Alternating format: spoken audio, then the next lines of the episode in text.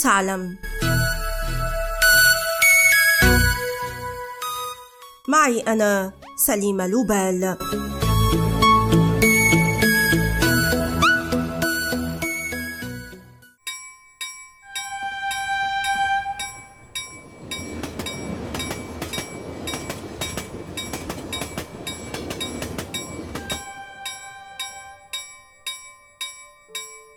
على رصيف محطة قطار طوكيو كان الصحفيون في سبتمبر من العام 2000 يترقبون وصول الأميرة مازاكو وطفلتها الصغيرة من المنزل الريفي للعائلة فجأة ظهرت الأميرة وتوجهت نحوهم خارقة البروتوكول وقالت بينما كانت البسمة تعلو شفتيها لقد أصبح الجو باردا أليس كذلك؟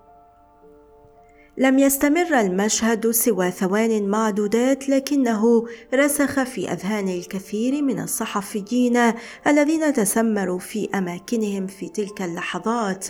فالأميرة لم تتواصل مع العالم الخارجي منذ نحو عشرين عاما على الرغم من أن الإمبراطورة مازاكو كانت واحدة من ألمع ألمع فتيات جيلها وتنقلت كثيرا في حياتها. خارج اليابان بسبب عمل والدها الدبلوماسي السابق. انتقلت مازاكو حين بلغت السابعة عشر من عمرها إلى الولايات المتحدة الأمريكية حيث درست الاقتصاد في جامعة هارفارد وبعدها فضلت العودة للالتحاق مجددا بجامعة طوكيو. ومن ثم نجحت في مسابقة نظمتها الخارجية اليابانية بين نحو 800 مرشح بينهم ثلاث نساء هي واحدة منهن. أصبحت مازاكو مترجمة ثم دبلوماسية وفي ساعات الفراغ كانت تتعلم فنون وأسرار كايسيكي المطبخ التقليدي الياباني كان مصير مازاكو أوادا سيختلف كثيرا لو أنها لم تلتقي ولي العهد ناروهيتو في أكتوبر من العام 1986 خلال معرض خصص للرسام الإسباني فرانشيسكو غويا.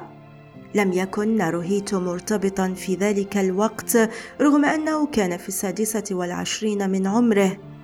أثارت عزوبيته استياء والديه والوكالة الإمبراطورية أيضا. فقد عاشت أقدم سلالة حاكمة في العالم والخوف يتملكها من الانقراض منذ نهاية الحرب العالمية الثانية. ذلك أن العرش ينتقل بين الورثة الذكور فقط.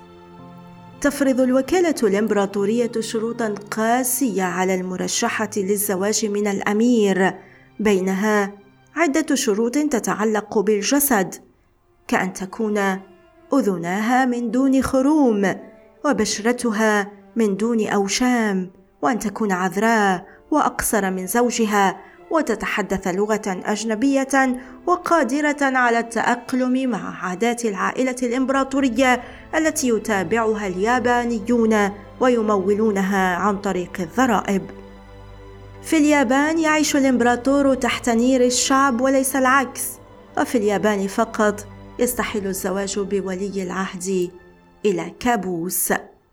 مشت مازاكو واثقة الخطوات باتجاه الفخ الذي غير مسار حياتها بعد أن رفضت الارتباط بالأمير سبعة عشر مرة. عكس كل التوقعات وافقت مازاكو على الخطبة العام 1992 رغم معارضة والدها لأن مساهرة الإمبراطور ستفقده مناصبه السياسية الحساسة خاصة منصبه كسفير لليابان في واشنطن. وهكذا تزوجت الفتاة التي يلقبها اليابانيون بالعشبة المقتلعة وغادرت عالم الدبلوماسية. ومنذ ذلك الحين غابت عن الأنظار واستقرت بعيدا عن أسوار القصر بينما ارتبطت ماكو الشقيقة الكبرى للإمبراطور في أكتوبر الماضي بحبيبها كيكومورو مفضلة التنازل عن كل شيء والمغادرة إلى الولايات المتحدة الأمريكية لتبدأ وهي في الثلاثين من عمرها حياة طبيعية. تقول صديقة مازاكو أنها لم تكن سعيدة يوم الزفاف وأنها كانت متيقنة من أنها لن تعرف السعادة أبدا بعد أن أصبحت في قبضة الوكالة الإمبراطورية التي لم تكن ترى دورا آخر للأميرة سوى إنتاج ولي عهد جديد يحفظ استمرارية السلالة. بعد ستة أعوام أعلنت الصحافة أن الأميرة تنتظر ولي العهد لكنها أجهضت في الأسبوع السابع.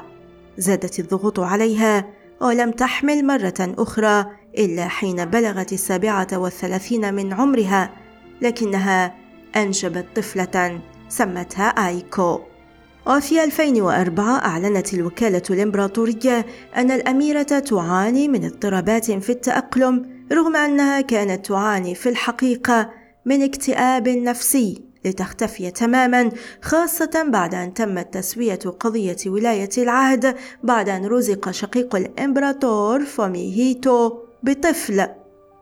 لم تتعافى مازاكو لكنها أصبحت إمبراطورة في الأول من مايو من العام 2019 كان الكثير يعولون على الأثر الإيجابي لهذا التغيير على الإمبراطورة غير أن وباء كورونا أدخل العائلة في سبات آخر.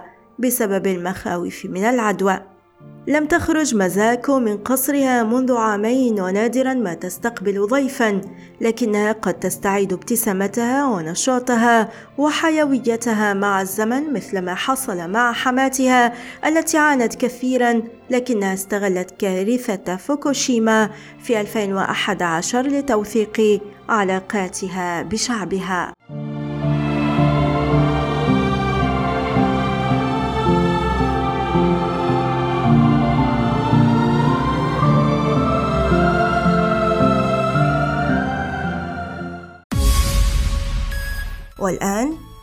اللقاء مع حلقة جديدة من بودكاست هل تعلم؟